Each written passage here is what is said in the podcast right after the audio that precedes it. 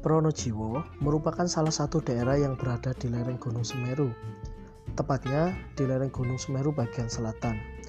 Walaupun berada di lereng gunung, Pronojiwo menyimpan segudang potensi, baik itu potensi alam, budaya, serta potensi sumber daya manusia.